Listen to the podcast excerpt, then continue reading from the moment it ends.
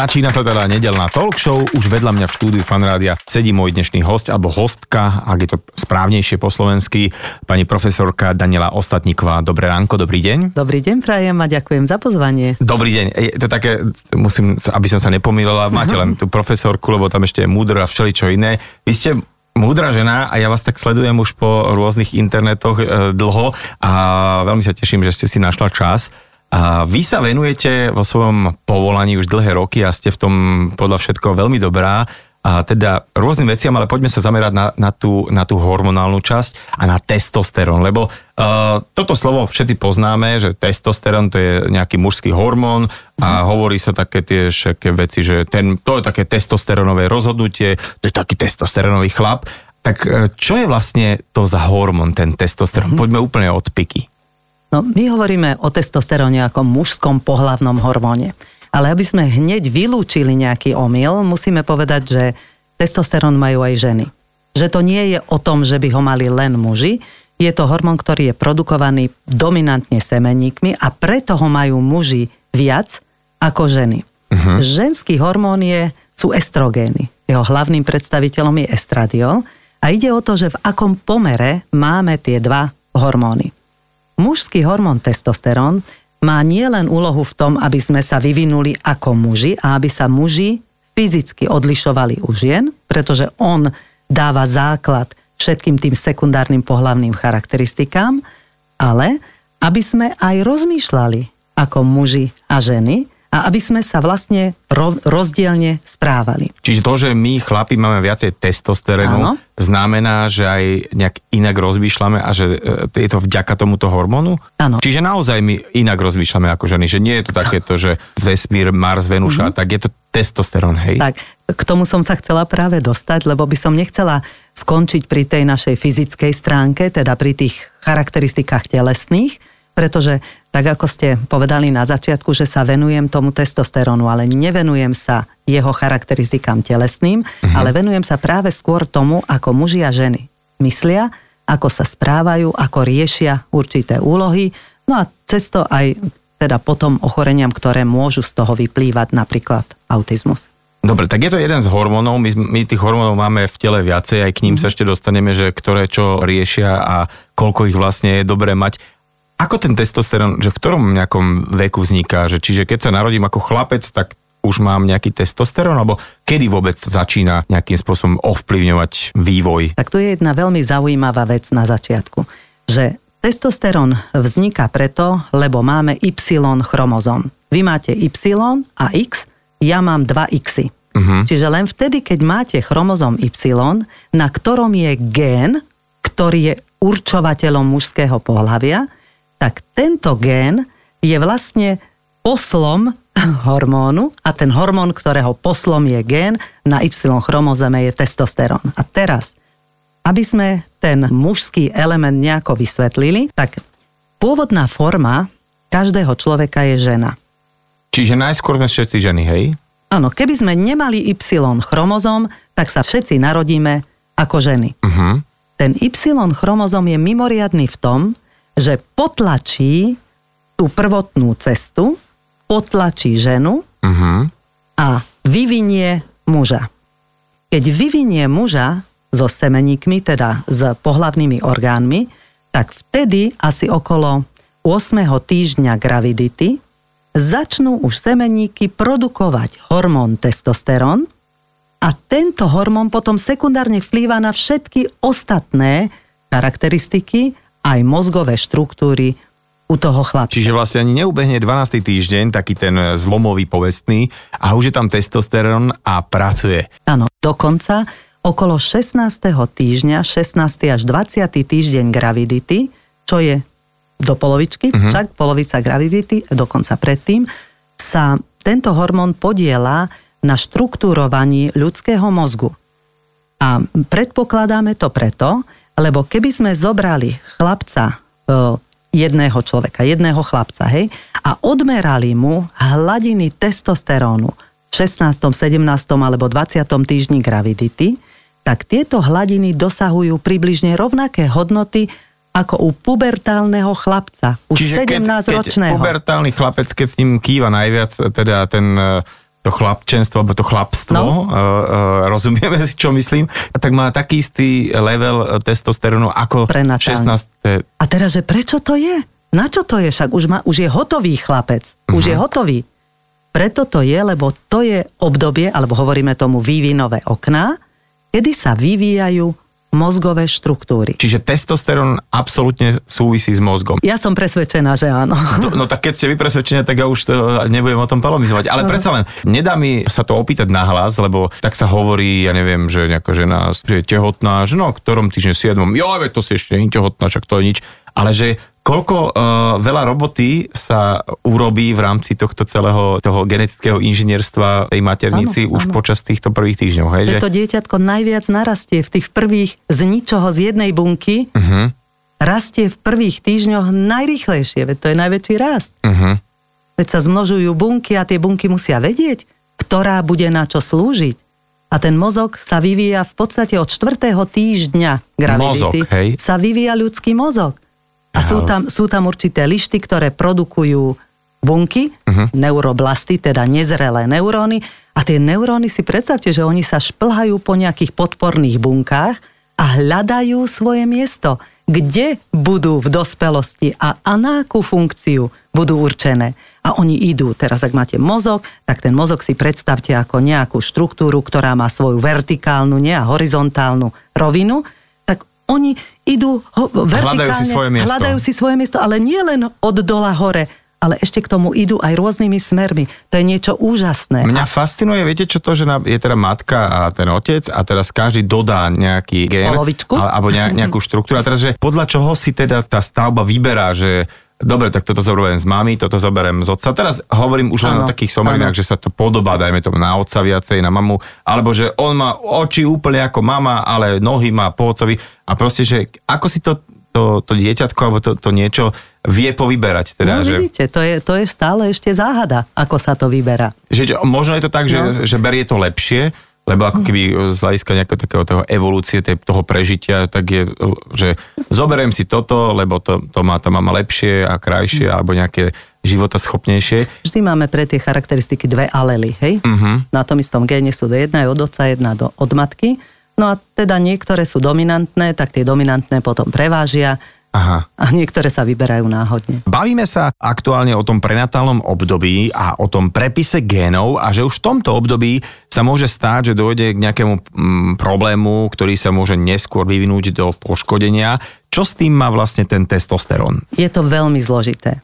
Nedá sa to povedať ani jednou vetou, ani desiatimi, ale predstavte si, že tá genetická informácia je zhluknutá v tom chromozome. To je tak napakované, uh-huh. tak, tak strašne tesne vedľa seba, že keď sa majú tie gény prepisovať, a tá, ten prepis znamená, že ten gén dá základ nejakej bielkovine a tá bielkovina potom vytvorí nejakú, nejaké tkanivo, hej? Veľmi zjednodušene povedané, že my sme tvorení z niečoho, čo tie gény majú napísané v programe.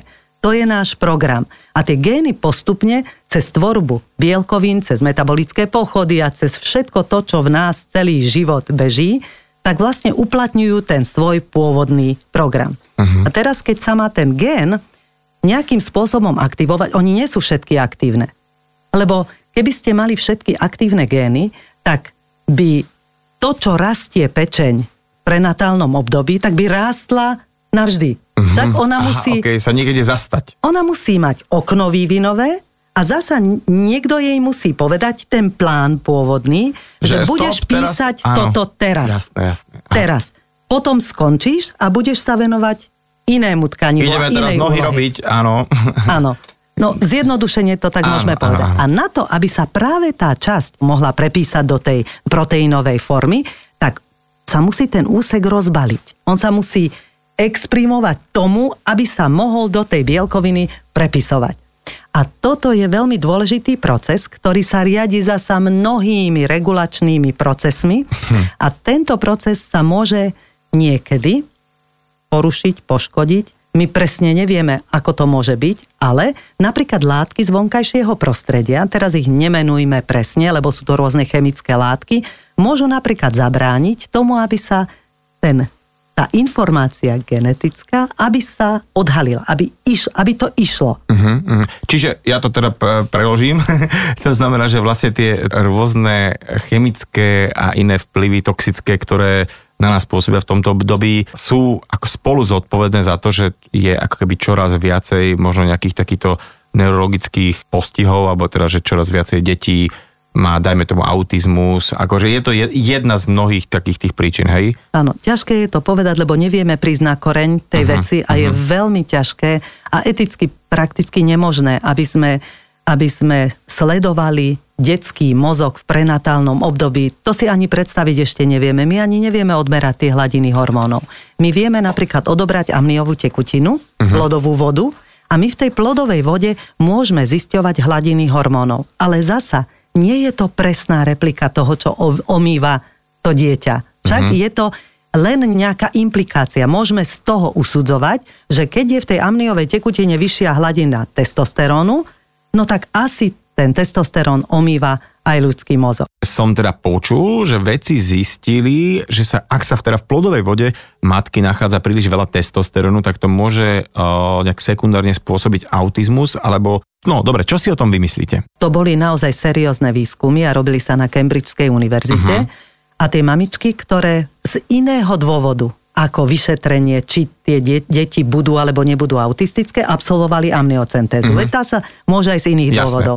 Takže oni neboli indikované z tohto dôvodu, ale využila sa tá, tá plodová voda na to, aby sa v nej vyšetrili hladiny testosterónu. A keď mali detičky, myslím rok a rok a pol, tak tie deti testovali na črty autistické tie detičky neboli autistické, ale mali určité črty, črty. čo máme všetci.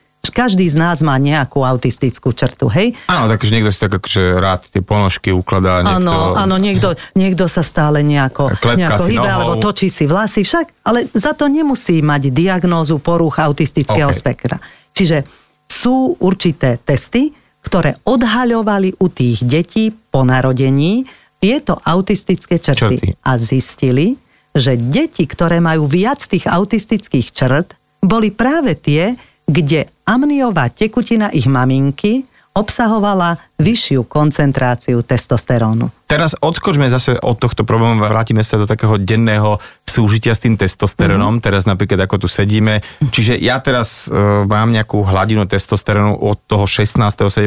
roka plus minus rovnakú, alebo ako to je teraz s tým mm-hmm. mužmi, že koľko toho testosterónu majú počas života a teda aj že či sú aj nejaké fázy počas dňa, týždňa, mesiaca v rámci množstva testosterónu, ktoré, a kde ho vlastne produkujem? Mm-hmm. Čiže tak, takáto otázka? Áno, dobre. Takže vy ako tu sedíte, tak sa vystabilizujete v tých hladinách niekde na konci puberty. A máte svoju hladinu testosterónu počas fertilného obdobia, ktorý je niekedy veľmi zhruba, povedzme medzi 20. a 50. rokom života. Hej? Čiže fertilné také, že ideálne, aby som ja odozdával tie gény, teda plodil deti, hej? Áno. Ja by som povedala ešte, ešte kratšie, pretože potom tá hladina už postupne klesá, lenže chceme byť optimistickí, tak povedzme medzi 20 a 50, hej? Uh-huh. Táto hladina, ktorú vy máte v špecifickú vašu osobnú, individuálnu, tá určite kolíše. Počas denného rytmu voláme ich, že cirkadiánne rytmy, kolíše zrejme počas mesačných cyklov a kolíše určite podľa ročných cyklov. Uh-huh. Všetci muži majú hladiny testosterónu nižšie v apríli, teda v tých krajinách, kde máme 4, 4 ročné obdobia, teda tam, kde máme slnečný svit, rôzny, hej? My máme najviac testosterónových hladín u mužov niekedy v jesenných mesiacoch, pretože slnko provokuje tvorbu testosterónu. Aha, aha. Čiže pod po fáze slnečných dní. Čiže dá sa a naozaj najmen... povedať, že to slnko ako keby tak prospieva, hej? Áno, určite prospieva, hej. A v najmenej testosterónu máme na jar. Čiže to, sú tie, to sú tie anuálne uh-huh. rytmy. To sú teda tie vonkajšie vplyvy. A čo teda stojí za tými uh, vnútornými vplyvmi? Tie endogénne vplyvy to sú vplyvy, ktoré riadi váš hypotalamus. Prosto hypotalamus je štruktúra v mozgu, okay. ktorá sleduje, či ste smední, ako máte osmotickú sílu vašej plazmy, či potrebujete vody, či potrebujete vodu viacej vymočiť, alebo či si ju potrebujete nechať, riadi centrum hladu, e, teda reguluje našu sítosť. Nejaká množstvo, centrála. množstvo, Aha. taká centrála, hej? No a v tejto centrále teda sú ukryté aj cirkadiánne rytmy. To znamená, máme klok gény a tie klok gény určujú, že ako my budeme vyplavovať šťavy tráviace, ako budeme spáť a kedy máme. Prosto celý náš biologický rytmus. Uh-huh. A na to máme gény. A tie gény sú všade, v každej bunke. Tak ako Y chromozom je v každej jednej vašej bunke. Čiže každá bunka vie, že či je mužská alebo Aha, ženská. To, čiže to nie je len o nejakých eh, vonkajších alebo iných pohlavných veciach. Presne. Čiže normálne moje stehno vie, že je, že je mužské Vaša stehno. svalová bunka vie, že je mužská. OK, aha, dobre, rozumiem. Áno, sme pohlavné dimorfné tvory. OK. Vy ste muž, Čiže nie pretože je to len máte... naozaj o tých, o tých nejakých... eh, Áno. Ani nie o len prenatálnom období. To nie je len o tom, že sa formujete preto, lebo vám zrazu prišiel do vášho tela Y chromozom, ktorý sa potom niekde vyparil. On je tam stále. Mhm. OK. On je v každej jednej vašej bunke, lebo tam má jadro a v tom jadre je ukrytý Y chromozom. A teraz si predstavte, že tie bunky, oni môžu byť ovplyvnené testosterónom, ale môžu byť ovplyvnené jedine vtedy, keď exprimujú niečo, čo sa volá receptor. Receptor je vlastne ako keby stolička uh-huh. na bunke alebo v bunke, ktorá keď ide okolo testosterón, lebo ten v tej plazme je stále. Čiže Hej? on si tam ide dookola. On si tam chodí. On si chodí, testosterónik, akože na pánko chodí a, a zrazu ten receptor, tá stolička sa pripraví. Extrémne, Áno. A, a dá mu tú otvorí. stoličku, otvorí sa.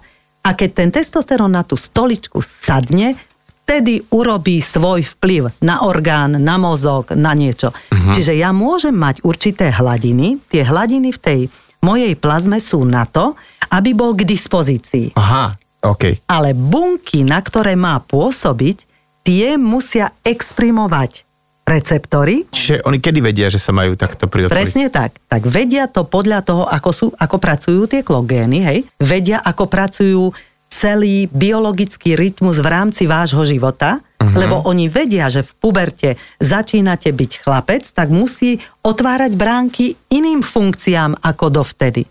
Dievčatka a chlapci sa v takom tichom období, povedzme od toho jedného do 9. roku veku, až tak veľmi nelíšia fyziognomicky. Uh-huh. Keby ste zahalili chlapčeka do nejakého devčenského, môžete si pomýliť. Ale od puberty si ich nepomýlite, lebo vy máte fúzy a bradu a mne to nenarastie. Však? Uh-huh. Vy máte iné očnice, vy máte inak zasadené oči, vy máte hrubšie črty. Prosto, Celý tvar tela je úplne Áno. áno, jasne iný. áno, Mhm. to nazývame, že to je pohlavný dimorfizmus. A my sme v dimorfní v tom tele, lebo sa nám exprimovali uh, tie receptory, lebo sa nám gény, otvorila sa tá krabička, ktorá povedala, teraz je čas na to, aby si vytvoril niečo mužské, mužskú panvu alebo mužskú čokoľvek. Hej, zjednodušene veľmi. To je vo vývinových oknách a potom musia byť ešte receptory, ktoré budú chytať tie hormóny, ktoré nám behajú v krvnom obehu. A teda všeobecne o ženách sa tak hovorí, že počas svojho cyklu majú také hormonálne výkyvy a tým pádom aj nejaké nálady a trošku aj tak vyšilujú. No a ten testosterón, keď kolíše u mužov, takže aj my máme akési takže hormonálne výkyvy alebo že až cykly? Áno, máte aj vy cykly, lenže my tie cykly veľmi dobre nevieme odhaliť, pretože žena má menštruačný cyklus, takže viacero žien máme možnosť upratať podľa toho cyklu. Hej, prvý deň menštruácia, potom sledujeme, ako tie hormóny sa menia. Menia sa a preto ženy majú napríklad aj premenštruačný syndrom, uh-huh. ktorý sa viaže s určitými aj psychickými disbalansiami, povedzme Disbalancie, to. to, hej? je také, to je pekné. Nejaká si disbalančná dnes, no. Áno. A ťažko hovoriť o disbalanciách vo vzťahu hormónom testosterónu mužov, lebo my ho nevieme načasovať. Ale my sme robili kedysi, aj teraz s pánom docentom Celecom, sme robili taký výskum, v ktorom sme merali každý druhý deň testosterónové hladiny u fertilných mužov, boli to študenti, vysokoškoláci, a ktorí odovzdávali slínu každý druhý deň. Takže boli merané aktuálne hladiny testosterónu v tú istú hodinu. Hej? A robili sme to 2,5 mesiaca a potom sme ich zoradili štatisticky podľa toho, podľa ich najnižšej hladiny, ktorú sme namerali. A zistili sme, že aj u mužov kolíše v rámci 30 dní hladina testosterónu. To, čo je veľmi potrebné povedať, je, to ste už naznačili, že či ten testosterón nejak nereflektuje takúto mužnosť, alebo to, čo muži teda s ním robia, hej? Uh-huh. My sme prísne oddelili tých chlapcov od dievčat a prísne si robili denníčky, akú činnosť robili. Činnosť sexuálna provokuje testosterón, ale predstavte si aj činnosť cvičenie. Uh-huh. Fyzická aktivita provokuje testosterón. Čiže, či, čím viac cvičím, alebo teda tým... tým silové športy. Silové športy, OK. Áno, nie je to napríklad beh maratónu. Maratónci majú dokonca aj nižšie hladiny testosterónu, ako majú priemerní muži, ale siloví športovci majú vyššiu. Pripomente si len normálne logicky. Muž čo musel robiť kedysi? No áno, dvíhať, ťahať, loviť, pracovať, zbierať, pracovať, rúbať drevo, aby áno. mal teplo. Čiže to je to, to je to silové, že on potrebuje tú fyzickú silu. Tú fyzickú silu, ktorá boostovala v, nej, v ňom aj tie mužské charakteristiky. Uh-huh. je to anabolický hormón. Anabolický znamená, že Svalová hmota áno, sa áno, zväčšuje. Jasne. Že sa zväčšuje svalová hmota a že teda testosterón umožňuje vyššiu hladinu hemoglobínu, počtu červených krviniek. To všetko je potrebné na to, aby som mohol viacej pracovať. Čiže uh-huh. aby som bol silnejší. Ale to nie je, že jedno plodí druhé. To je celý krásny orchester, ktorý vlastne nás uspôsobuje na to, aby sme mohli robiť to, aby sme prežili. Uh-huh. Uh-huh. No a Teraz, teraz už sme sa zamotali však. Teraz nie, zamotali, nie, nie, len ide o to, že, že čiže tá, ako keby teraz sa to diskutovalo veľmi, že chlapí mm-hmm. sú čoraz neplodnejší a teda sa to, že je ako keby menej testosterón všeobecne, ako nejaká priemerná hladina u mladých mužov testosterónová je nižšia. A to súvisí teraz s tým, že už tak človek menej musí nutne manuálne pracovať, alebo teda, že toto je jeden z takých vplyvov, plus všetky tie chemické veci, alebo prečo to teda je, že všeobecne e, v populácii mužskej ten, tá hladina testosterónu klesá? Je to z mnohých dôvodov, ale dva môžeme menovať, o ktorých teda ja môžem hovoriť. Jeden je ten, že mladí ľudia väčšinou teda už nerobia, alebo dnešnej populácii sa presúvame na prácu, ktorá nie je manuálna. Hej, manuálnu prácu robia za nás stroje. Čiže keď robia manuálnu prácu stroje, tak ten muž je odkázaný na to, aby používal vlastnú hlavu, vlastný rozum, aby niečo vyvíjal a vždy tak muži hovoria, že ja nemusím vysávať, lebo som vymyslel vysavač. Že sú Aha. takí inventori, no tak už si vymysleli vysavač, už to nemusia robiť. No, toto teraz žartujeme, hej, ale je to pravda, že ak vy nepotrebujete robiť ťažkú prácu, prečo by sa ten organizmus namáhal Jasné. a robil vám veľké svaly, na čo by mu to bolo, keď to nepotrebujete pre prežitie? Aký je taký nejaký druhý dôvod? Druhou príčinou sú tzv. endokrinné disruptory. To sú látky, ktoré jeme, dýchame a to sú látky, ktoré veľmi pripomínajú hormóny a obsadia receptory a nedovolia tomu endogénnemu testosterónu, aby robil to, čo aby si, čiže tá stolička už je obsadená nejakou cudzou látkou. A tým ktorá pádom... sa podobá. On, on musí byť, tá molekula musí byť taká, že do tej stoličky zapadne. Hej. Čiže konformáciou je veľmi podobná a tá stolička ju ne, nerozpozná, lebo normálne stolička rozpoznáva, čo tam môže sedieť a čo tam nemôže sedieť. Keď je tam votrelec, tak ona jednoducho nezopne a uh-huh. odpudí ho. Je jasné, voľný. Jasné. Ale tieto nezostávajú voľné.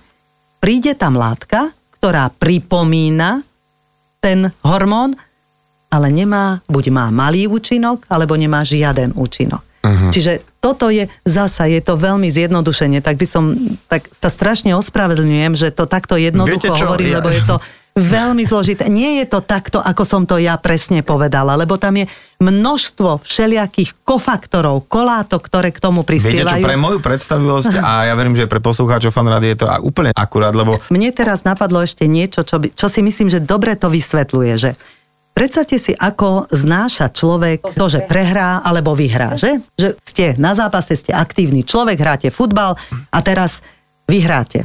Predstavte si, že tá radosť z tej výhry vám zvyšuje hladiny testosterón. Výťazí majú vyšší testosterón ako porazení.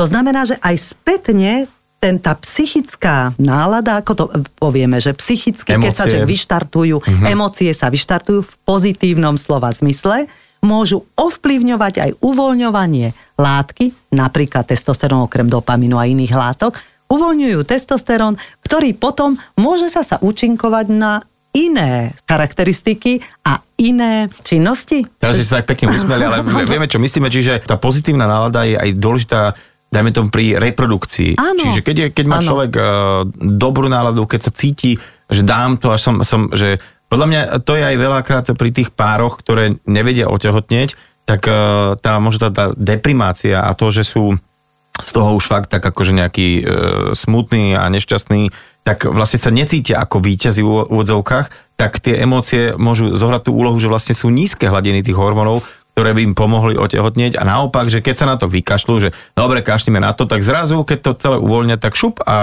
už, už sú tehotní. Áno, a to chcem povedať, že stres, stresové faktory, všetko to, čo nás robí depresívnymi, smutnými, to všetko ovplyvňuje tiež tie naše hladiny, aj mm-hmm. hormónov, ktoré sa zúčastňujú reprodukcie. Máte pravdu. Nevieme to exaktne vyčísliť, ale vieme, že to tak je. Veľakrát sme spomínali testosterón, estrogén a moja hostka, profesorka Daniela Ostatníková, mi teraz dúfam uh, vysvetlí nejakým spôsobom to, čo som teda počul v jednej jej prednáške, že chlapí alebo chlap myslí inak ako žena. Tak mi to teda uh, povedzte, že čo to znamená v praxi. Ja teraz použijem to, čo vie veda a to, čo veda teraz dokázala a od toho sa bude odvíjať funkcia. Tá veda dokázala, že anatomické oblasti určité v mozgu muža sú iná, iné ako sú v mozgu ženy. Čiže Napríklad. máme dva rôzne mozgy, hej? Áno, máme niektoré mozgové štruktúry, ktoré sú u mužov a žien iné. Tak. Tak. Napríklad u mužov je väčšia amygdala. Je to také malé jadro v mozgu, ktoré veľmi rýchlo vníma nebezpečenstvo. Prosto je to, my hovoríme, že to je alarm nebezpečenstva v mozgu. Zistilo sa, ono sa tá amygdala zúčastňuje aj emotívnych reakcií, emočnej pamäti, intuitívnej pamäti a mnohých iných. Ale zistilo sa, že muži síce tie emócie až tak dobre nevedia ani prejavovať, ani sa orientovať v emóciách druhých, uh-huh. ale sú veľmi citliví na nebezpečenstvo, na nejakú takú charakteristiku u druhých, ktorý, ktorá vysiela nejaký signál nebezpečenstva. Muži majú testosterón a to je hormón dominancie, asertivity. Ale nemusí to byť len to, že, že niekoho udrú, bijú, že sú agresívni. Ale ide aj o sociálny status. Muži vďaka testosterónu bojujú, keď to tak môžem povedať, hej, trošku to extrapolujem, bojujú o svoje sociálne postavenie. V spoločnosti, v societe, uh-huh. v rodine, všade. Čím má vyšší testosterón, tým potrebuje byť na tom statuse toho dominantného človeka. Uh-huh. Čiže testosterón pomáha dominancii, testosterón pomáha asertivite a testosterón pomáha udržať si sociálny status. Uh-huh. Takže keď sme, keď sme vyšli z toho, ako inak myslíme, tak amygdala je radarom nebezpečenstva. Keď ste v spoločenstve ľudí, ktorí majú, musíte sa o niečo usilovať a vidíte tam, že je tam 6-7 mužov, ktorí každý má svoj sociálny, so, sociálny status. Tak Každý má svoju amygdalu, hej? každý má svoju amygdalu a vedci zistili, že veľmi rýchlo muži zistia, kto je tam ten alfa človek. Uh-huh. To zistíte celkom dobre a veľmi rýchlo a nemusíte mu merať ani hladiny testosterónu a podľa svojich vlastných hladín bojujete o svoju pozíciu. Čiže inak povedané, to, čo máme v hlave, odráža tiež nejakú mužskosť alebo ženskosť a tá amygdala je u mužov väčšia, respektíve má hustejšie nasadené e, neuróny vedľa seba. Ženy, eh, ktoré sú tak eh, pre mňa, keď to chcem zo všeobecniť, a povedz mi, či to je pravda, sú v takej nejakej empatii možno mm-hmm. silnejšie, mm-hmm. Čo, je, čo je teda nie je to, že ako vnímam emócie svoje, ale skôr, že uh, dokážem vnímať niekoho cudzie emócie, hej? A Áno. čím je to teda v tom mozgu nejakým mm-hmm. spôsobené? Zasa, tak sme teraz, dobre, necháme teda tých mužov, že majú väčšiu len amygdalu, lebo majú ešte aj iné, iné mozgové štruktúry, napríklad, že máme dve hemisféry. A muži majú lepšie pospájané interhemisférové časti, čiže hemisféru pravú zadné oblasti s prednými oblastiami, alebo ľavú zadné s prednými a ženy majú lepšie pospájané obidve hemisféry spolu. Preto hovoríme, že môžu robiť viacero vecí naraz, preto môžeme hovoriť, že sú emóciami, rovnako vkladajú do nejakej činnosti svoje emócie a intuíciu, rovnako ako svoj rozum. Muž, keď sa sústredí na niečo, na nejaký detail a rozumom ho rieši, dokáže vďaka mozgu, ktorý interhemisférovo nie je tak dobre prepojený, ako je interhemisférovo prepojený mozog u žien, dokáže sa sústrediť viacej na tú svoju jednu prácu. Mm-hmm. A mhm. mám na to veľmi pekný príklad, ktorý používam, aj keď študentom hovorím, že nepočula som o žiadnej vedkyni, o žiadnej vedkyni, ktoré sú tak trošku vyššie testosterónové, možno, že by zabudla ísť do škôlky pre svoje dieťa.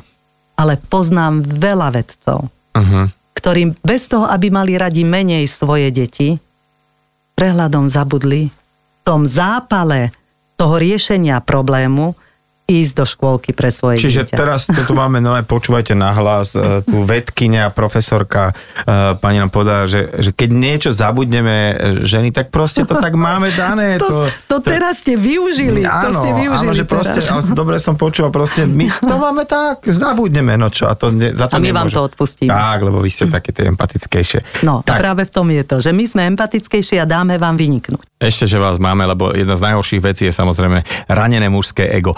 Každá jedna bunka v ľudskom tele presne vie, že je mužská alebo ženská bunka, to je jedno, či je v pečení, na stehne, vo vlase, proste každá bunka vie, že sa nachádza v ženskom tele a, a tá iná, že v mužskom tele.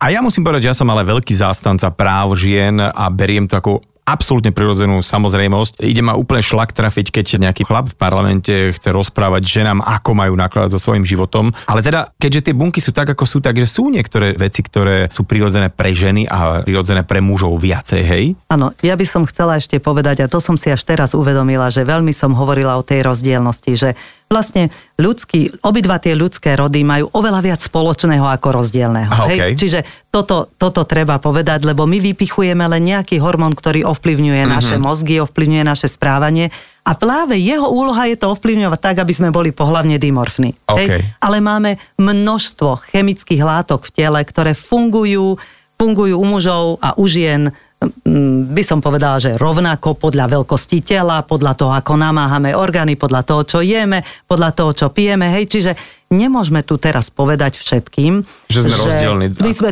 tak strašne rozdielni, že žijeme z inej planéty a že naozaj ženy sú z Venuše a muži sú z Marsu. Ale na druhej strane si myslím, že je veľmi čestné povedať, že to, čo sa nám stalo v prenatálnom období a ako pôsobili hladiny testosterónu na mužský mozog a jeho formovanie a štruktúrovanie, to zanecháva odtlačok v jeho činnosti počas celého života. A ešte B treba povedať, že to, že sa mozog štrukturoval prenatálne pod vplyvom pohlavných hormónov, tak vlastne potrebuje tie aktuálne hladiny aby naštartovali tie štruktúry. Čiže nie je to tak, že tie štruktúry potom sú testosterónom nejako vytvorené, že je tam to jablčko, ale to jablčko čaká, kým ho niekto uhryzne. Áno, musí ho niekto zahryznúť, aby sme videli dovnútra jablčka, čiže musí prísť aktuálna hladina v tej puberte, uh-huh. aby sa tie štruktúry zobudili, rozkvitli. A je to pravda, lebo my vlastne počas toho fertilného obdobia sme najviac dimorfní. Vy od 20 do 40-50 rokov sú Sa muži najviac... a ženy najviac líšia aj vo svojej fyziognómii. Uh-huh. Dokonca ženy majú iný výzor pod vplyvom vyšších hladiny, hladín estrogénov, napríklad keď sú vo fáze, kedy je najväčšia pravdepodobnosť oplodnenia, uh-huh. tak majú... Sú najkrajšie. Áno, vy poviete najkrajšie. A naozaj takýto, takúto štúdiu robili. Dávali mužom porovnávať dve fotky tej istej ženy. Jednu vyfotili vo fáze na konci menštruačného cyklu a jednu vyfotili vo fáze tej folikulárnej, teda tej, kde je, kde je najväčšia pravdepodobnosť oplodnenia. A muži vyberali, ktorá z tých dvoch rovnakých dám, uh-huh. z iný, ale ma, boli to dve fotky v rôznych fázach, ktorá je krajšia, ktorá na ňo pôsobí lepšie. Čiže keď žena ovuluje, tak je krajšia, hej? Áno, a mu, muži väčšinou vyberali práve tie fotky z tej ovulačnej fázy. To je, to je halus. No, čiže... Akože úplne rovnako boli oblečené, nastajlované, vymalované, ano, všetko. Akurát ano, teda, že... lebo im lepšie svietia oči, lebo estrogén je taký hormón, ktorý lepšie prekrvuje, lebo mali možno plnšie pery, mali iný výraz iný Yes. výraz tváre. A Yes. ešte, viete, čo je zaujímavé? Ja si myslím, že to je úplná paráda. Naozaj paráda, ktorej to je život a ten život sa nedá oklamať. Život sa nedá oklamať. Ženy majú aj vyššie hladiny testosterónu v tej folikulárnej fáze, periovulačnej. A mm, ja by som vám mohla dať otázku teraz ako študentovi, že čo myslíte asi prečo v tej ovulačnej fáze im stúpa testosterón? Majú veľa estrogénov, A, aby, sa boli presadili? Alebo aby... aby sa otvorili, aby mohli, aby riskovali. Aha, aby riskovali. Lebo testosterón je riskujúci hormón. Mhm. Je hormón, ktorý, ktorý muži využívajú aj na to, aby sa sunuli do nejakých aby riskantných... odsunuli a nejaké No. alfa samice dookola a proste, že... Dobre, to ste vypovedali, to už ste vypovedali, ale je pravda, že tie hladiny hormónov, teda konkrétne testosterónu, sa zvyšujú v tej ovulačnej fáze, možno práve preto, ja to len dedukujem ako vedec, hej, uh-huh. dedukujem, že možno práve preto, aby sa tie ženy boli ochotné otvoriť vzťahu. Uh-huh, uh-huh. Pretože vtedy je ten správny čas. A my to všetko dneska potláčame. My všetko potláčame. Stále chceme mať nad všetkým kontrolu. A čím viac tú kontrolu uplatňujeme, tak tým viac vlastne prestávame sa spoliehať na to prirodzeno, ktoré nám možno práve umožní žiť život taký, aby sme sa mohli rozmnožovať, aby sme mohli nájsť toho najsprávnejšieho partnera, i keď toto, hneď ako to hovorím, si uvedomujem, že je to veľmi vágný pojem, lebo ten najsprávnejší partner je čo?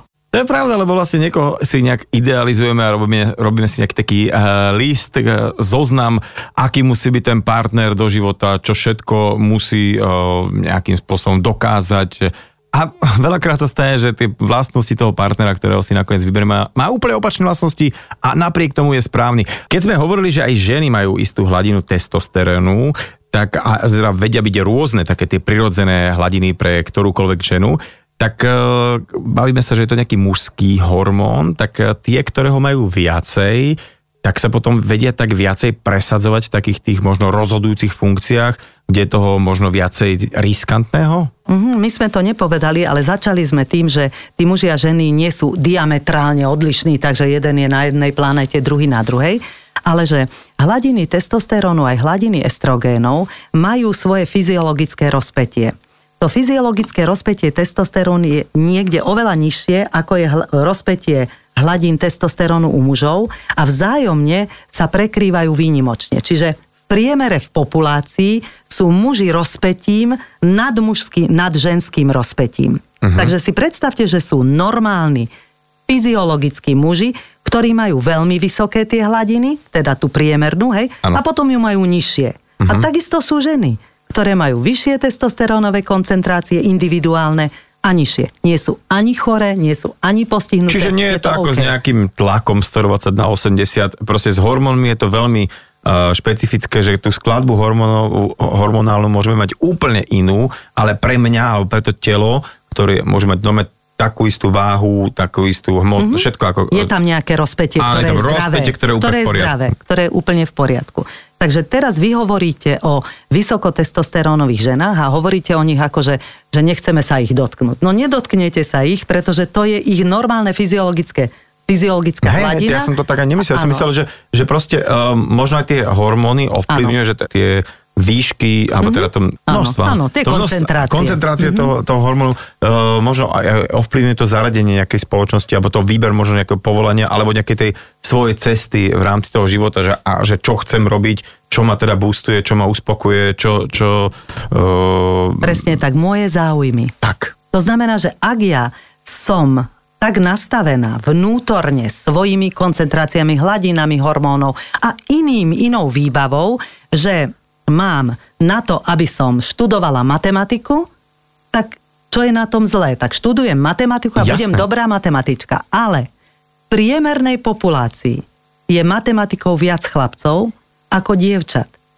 Preto, lebo tie prenatálne hladiny nám štruktúrovo ten mozog uspôsobili skôr u žien na tie uh, povedzme záujmy, ktoré sa týkajú spolupráce s ľuďmi, sociálne kontakty, pomoci ľuďom. Čiže skôr na také altruitívne Uh-huh.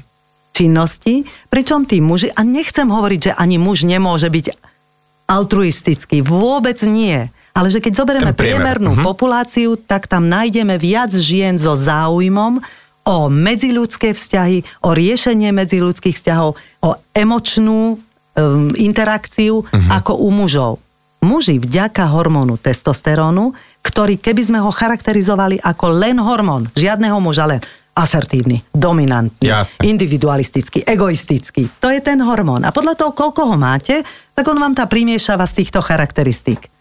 No a teraz naspäť, ženy, ktoré majú vyššie koncentrácie testosterónu, tak majú zrejme väčší záujem o to vstupovať do takých pozícií normálne, aby mohli ktoré sme kedysi považovali za mužské. Tak to Mhm, poviem. okej. Že v tých stereotypoch sme mali mužské a ženské. Hej, to, to, akože to, Áno. to boli okej, čisto stereotypy, okej. ktoré Teraz zaviedli nejaké žena hosťo. spoločnosti Že? a možno, že aj nejaké Áno. také e, náboženstva a tak ďalej a tak ďalej. Teraz áno, je Teraz to môžeme, hoď čo môžeme študovať, čo chceme. Bráni nám niekto ísť na štúdium? Napriek tomu pozrite sa na STU, koľko sa hlási dievčat a chlapcov, alebo na matematicko-fyzikálnu fakultu a pozrite, koľko sa hlási dievčat. Čo dostali? Nejaké stop? Nemôžu tam ísť? Ľudne tam môžu ísť, pozrite sa na sociálnu prácu. Koľko sa hlási chlapcov a koľko dievčat? Áno, jedno vysvetlenie je, že tiež si spočítame, čo nám tá kariéra vyniesie. Hej? Že tá sociálna práca, ak je hodnotená v našej spoločnosti slabo, Mhm. no tak potom aj z toho, dvo- zo všetkého toho, čo sme teraz povedali, nemajú muži záujem ísť do takých projektov, ktoré im vlastne v konečnom dôsledku nezabezpečia ten status. Mhm. Takže ono je to, to, na to sa nemožno pozerať len z jedného uhla pohľadu. Hodiny v štúdiu ukazujú, že to asi toto bude pravdepodobne posledný vstup, tak e, preto sa chcem opýtať aj na váš názor, alebo teda ako je to s hladinou hormónov u ženy, ktoré berú hormonálnu antikoncepciu. Najprv chcem povedať, že sa nikoho nechcem dotknúť. Každý si je strojcom svojho vlastného zdravia a života a svojich plánov a ambícií, takže je to záležitosť, dnes žijeme v spoločnosti, kde si každý môže rozmyslieť, ale to neznamená povedať, že antikoncepcia nemení celé vnútorné nastavenie organizmu.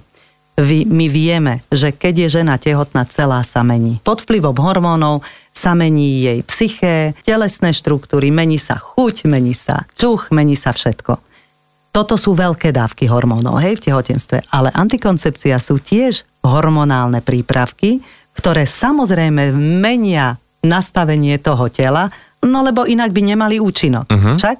Čiže žena pod antikoncepčnými pilulkami nemá tieto kolísania, pretože udržuje sa stabilná hladina a nemá ani to, čo sme vysvetlili u tých dievčat, ktoré svojimi obrázkami v jednej a druhej fáze inak vyzerali. Čiže stierajú sa rozdiely v tom menštruačnom cykle, ktoré avizujú aj pripravenosť ženy na otehotnenie, ale však kvôli tomu to berieme. Takže áno, mení sa.